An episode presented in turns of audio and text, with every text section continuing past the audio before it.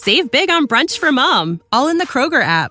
Get sixteen-ounce packs of flavorful Angus ninety percent lean ground sirloin for four ninety-nine each with a digital coupon. Then buy two, get two free on twelve packs of delicious Coca-Cola, Pepsi, or seven up, all with your card.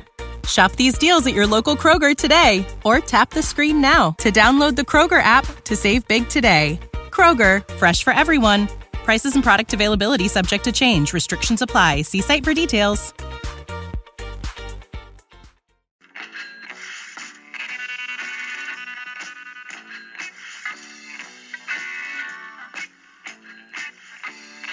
You've tuned in to the 49ers Rush podcast, and here is your host, John Chapman.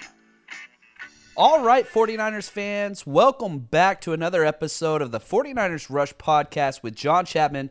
I am excited today. We are going to continue our deep dive into the 49ers two thousand nineteen draft with Jalen Hurd. Holy cow, absolutely love this kid. And this episode's going to be a little bit different than most because, you know, my background as a, you know, high school coach in Texas, I have several a uh, couple people that I know throughout the state with some uh, well-placed sources, whatnot. And so I was able to get a lot of backstory on this kid. So we're going to go through and talk about, you know, obviously the film and all of those things. However, we are also going to talk about exactly why this kid got to where he is. Um, it's a very interesting story nonetheless, but it, it's it's interesting because we've seen this a lot with Kyle Shanahan and John Lynch. They have taken some very questionable picks with some guys that have had some weird trajectories to the N F L, and Jalen Hurd is top-notch whenever it comes to that. Uh, you know, the le- one of the leading rushers in the S E C for Tennessee. A lot of people forget he was the reason why Alvin Kamara was not a starter at the University of Tennessee. It was Jalen Hurd.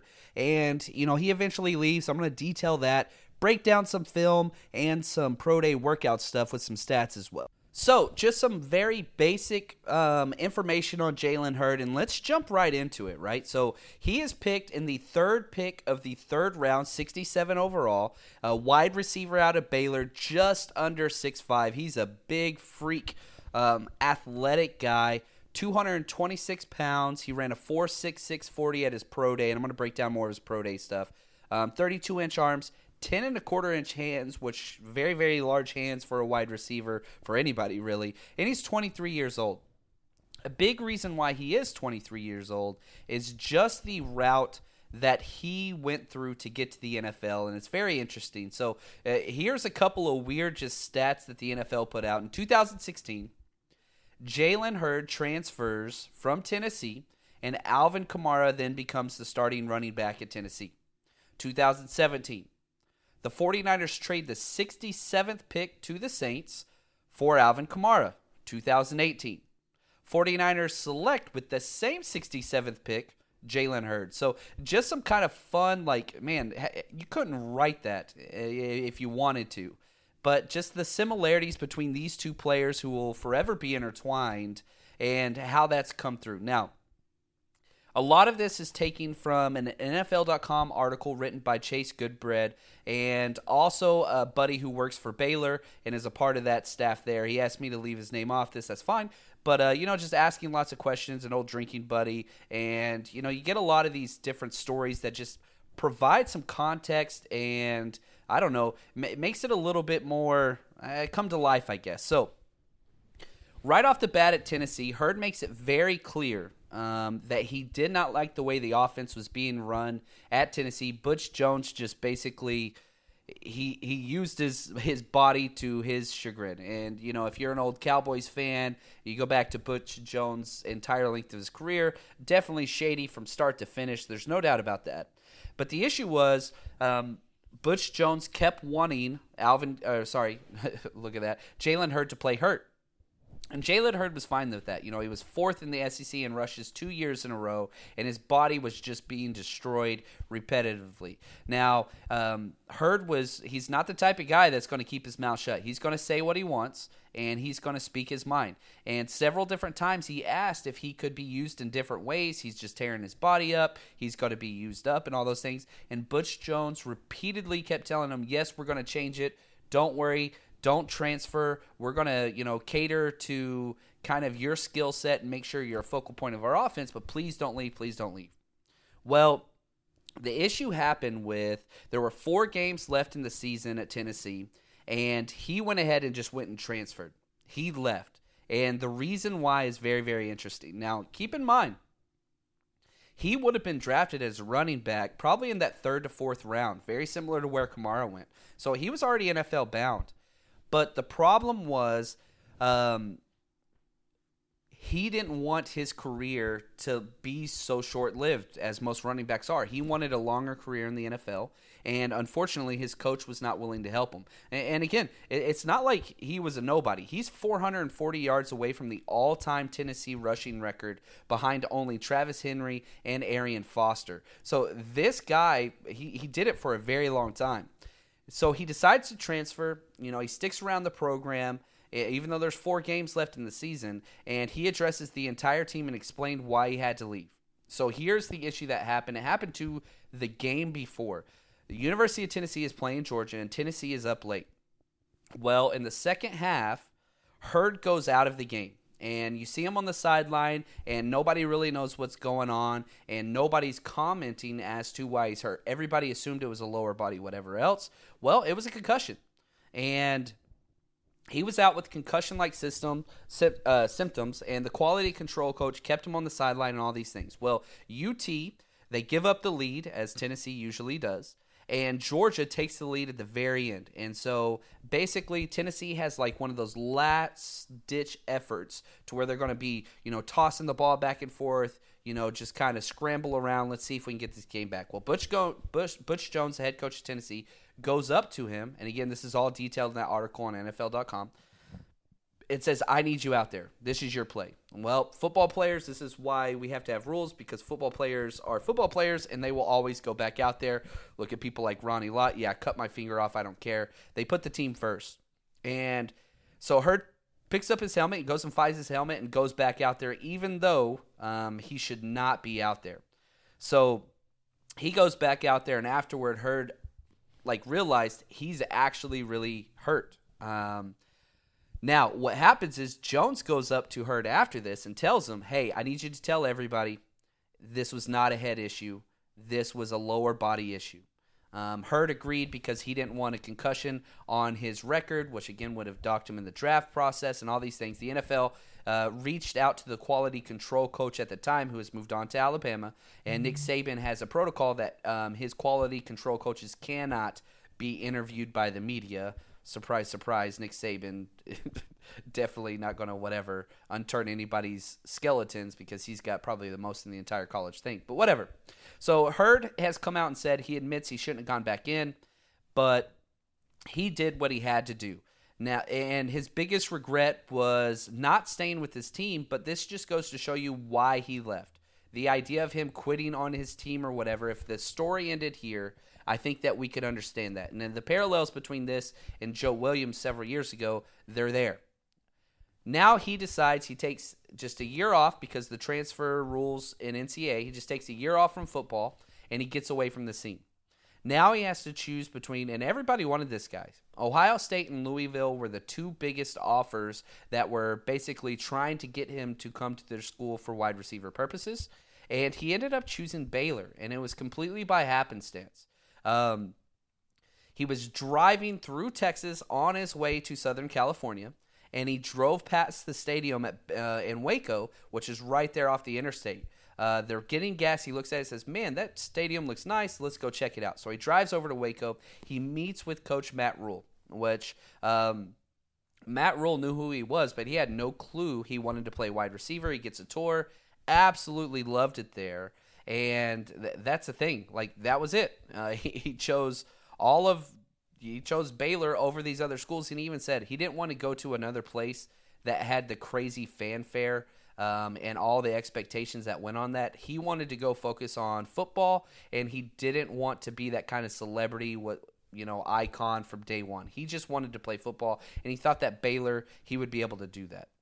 Now, once he's at Baylor, he thrives. He steps in automatically and just goes lights out. Now, um, Rhule said that Hurd was the last one on the field every single day.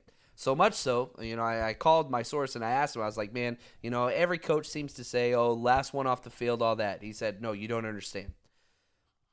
With him having such a limited time at wide receiver, he wanted to make sure that he got enough catches in to catch up to all the wide receivers that played four years or their whole career at that. So what he did is they assigned one quality control coach just to Jalen Hurd after the game, uh, after practice every day, and he would just run the jugs machine. So much so that Coach Rhule with Baylor had to reposition where he gets interviewed uh, after practice for, you know, the Baylor stuff because the jugs machine was just too loud.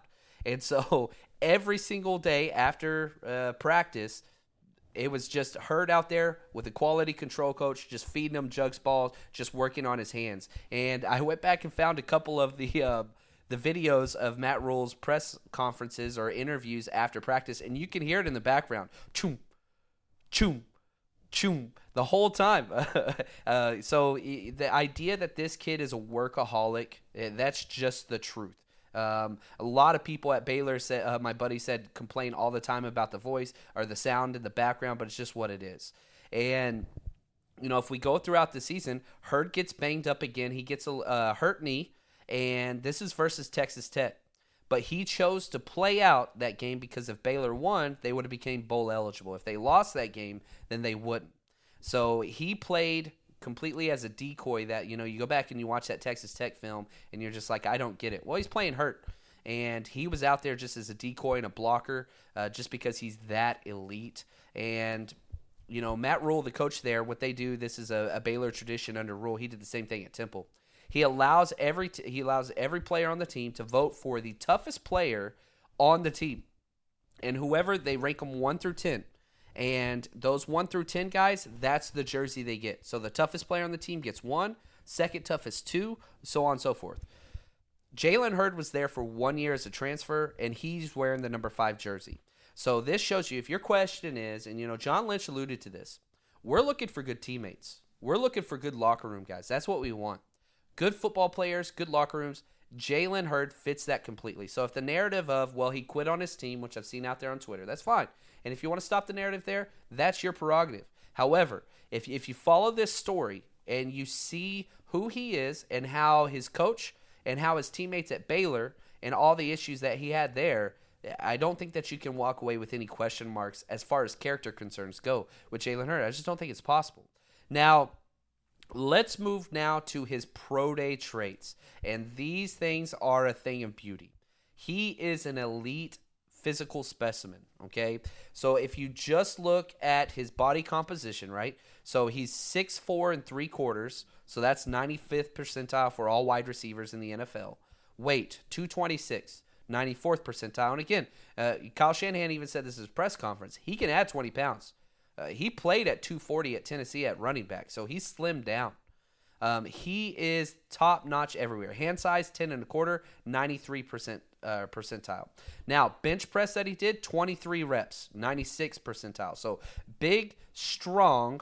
Now, his speed there. You know, he ran the four six six at his pro day, but his explosiveness is what separates him. Vertical, a forty-inch vertical. Third best in the entire wide receiver class. You know, if you combine his height, his arm length, and his vertical jump, which is how I compu- uh, come up with my catch radius chart, he is the fifth best catch radius in this entire draft. Uh, the kid just covers so much space. Broad jump, ten ten. That's fourth best out of all wide receivers. Now, Kyle Shanahan's favorite metric with wide receivers is the three-cone drill. And before Deebo Samuel, he ran a seven point oh four. Every wide receiver he brought in was a sub seven guy in the three-cone. Well, where does he fit in this? He's a bigger guy. Doesn't matter. six point six oh three cone time. Now, it is at it is at the Baylor Pro Day, so you have to put a little asterisk next to that because everybody does better times at the Pro Day.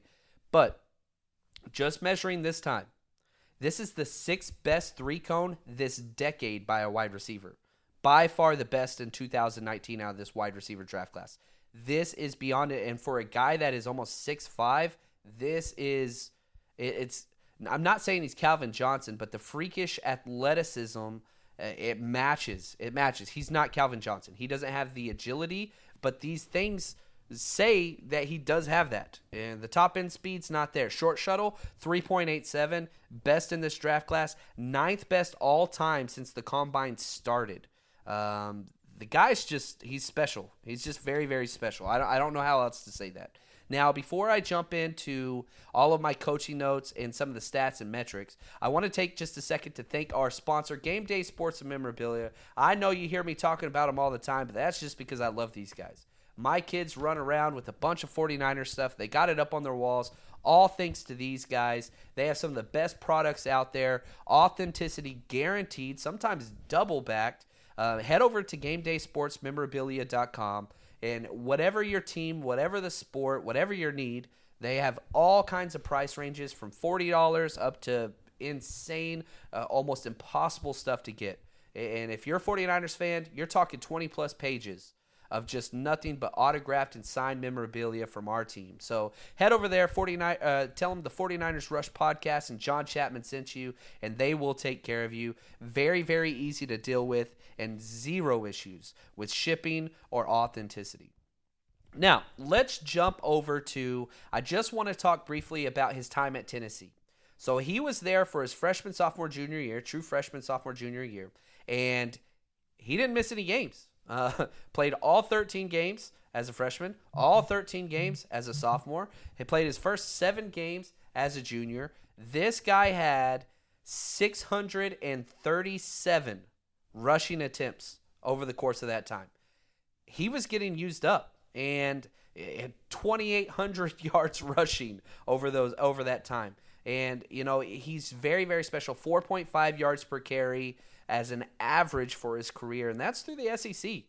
Uh, twenty-three yards, uh, twenty-three touchdowns rushing. This this guy, he, he just got in the end zone. He was very, very effective. And again, you, you look at what Alvin Kamara has done in the N F L. This guy sat behind him. Now, he's obviously a great receiver out of the backfield uh, whenever he's with Tennessee. thirty-five receptions his freshman year, twenty-two receptions his sophomore year, and then in his seven games before he transferred, he only had ten receptions, two touchdowns receiving each one of those years. Then he takes the change to Baylor. Comes out, he played in every game for Baylor, uh, all twelve games. He did still run the ball some, so if you go back and you watch his highlights, he was still rushing. And they put him back there during short yardage situations. I think the 49ers could do that for sure. I'll talk a little bit more about scheme fit here in a little bit. But, um, you know, he, he had forty-eight rushing attempts for Baylor, so you're you're talking four rushing attempts a game. Uh, goal line for the end zone, they'd put him back there. Or if it was, you know, third and one or fourth and two, they'd put him back there. So he got three rushing touchdowns, and even though he was used in short yardage situations, he still averaged four point four yards per carry. Um, receiving-wise, however, he played mostly in the slot, and so he was a slot and flanker guy. Baylor does a lot of trips, and he was almost never the outside guy. He was either the second wide receiver or the third wide receiver in line and, and trips. They put him in the ba- uh, backfield some at running back. He'd do jet sweeps. He did all those things.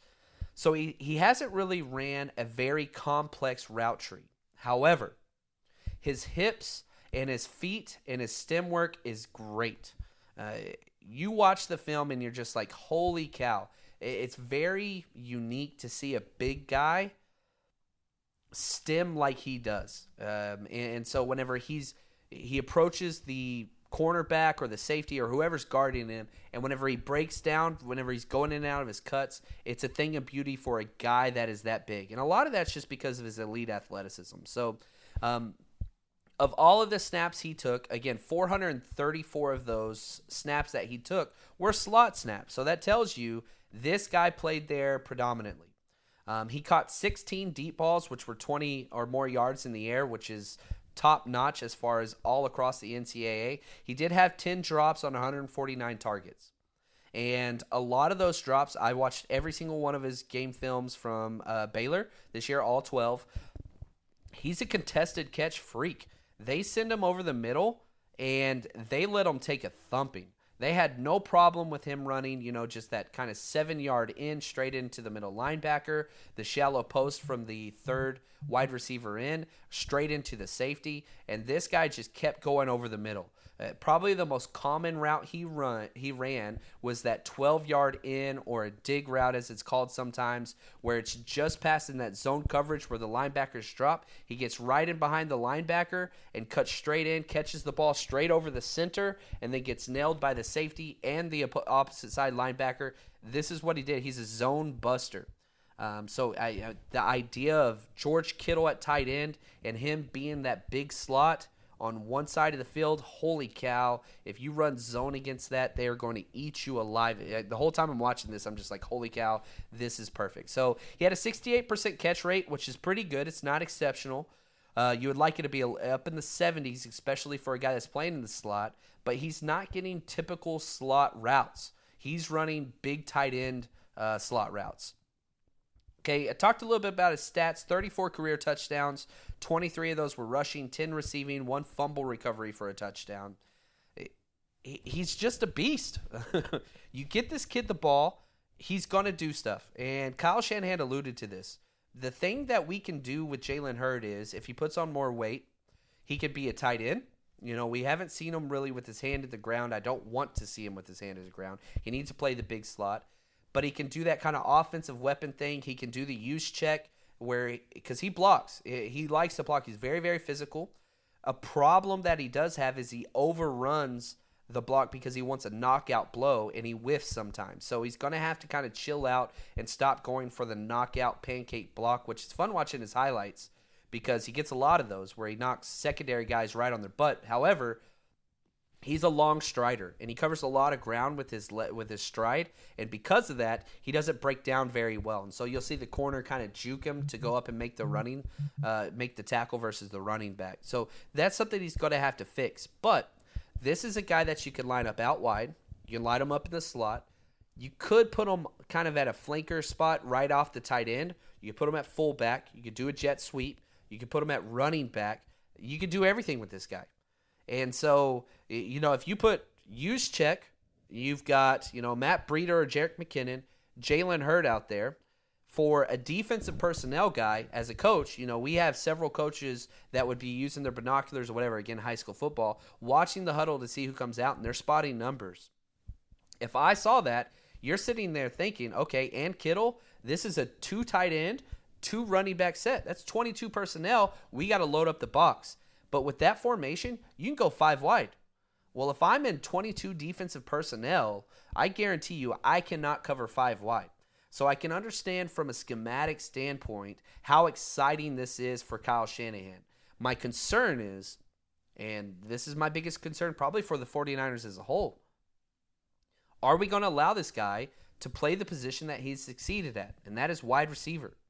I really don't want to take another top, a third-round pick or you know any pick for that matter and move them away from where they have shown success as a quote-unquote project, because he's so versatile. Every time they say versatile now, I get pissed off because they keep taking these players that are very successful and putting them in places they're not successful. So I know I'm being a little critical here, but I love this pick. I, I, I got a lot of slack for it. I had Jalen Hurd rated ahead of Deebo, Deebo Samuel in my wide receiver rankings. I had him back-to-back, but I love Jalen Hurd. I, I really do. This is my favorite pick of this entire draft class. Probably Nick Bosa, but that, that was a slam dunk. Everybody knew that was happening. This was this is perfect. And so if we allow him to play that big slot, I want him to be starting big slot day one, the very first play of the game. I want him as my slot receiver. I love Trent Taylor. I love Richie James Junior I think that they have value, and I think that we can use them. Uh, you know, you want to put them out there at slot on third and short and then move Jalen Hurd to the running back or something like that. I'm fine with that. But I want this guy starting at slot receiver, and I want him staying there. You want to add more weight, that's fine. He's got the speed. He's got the movement to stay there. But I want this guy there. Now, is he a polished route runner yet? No, he's not. He's been playing the position for a year. But his movements and his everything that he does, his measurables, his workout, they say that it can happen.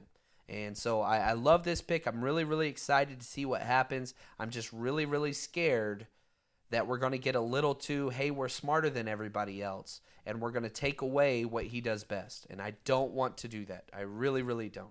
So there are some issues with him getting off the line of scrimmage, but he's so damn strong and big. It's going to be rough to stop him. And again, I don't think you want to start this guy out wide. I think your outside wide receivers are Deebo Samuel and Dante Pettis, and you can mix in Marquise Goodwin and maybe Bourne if he sticks around, even Jordan Matthews. I think your inside guys are Trent Taylor, Richie James, and I would put Jalen Hurd at the top of that list. I want that big slot and just do some weird things. Very similar to what Pittsburgh has done with Juju Smith-Schuster. I think that would be another one that would be really, really good.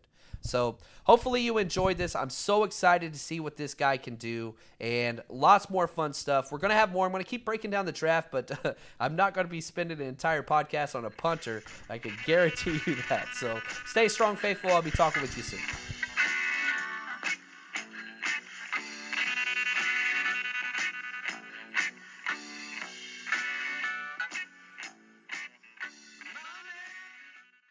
Save big on brunch for mom, all in the Kroger app.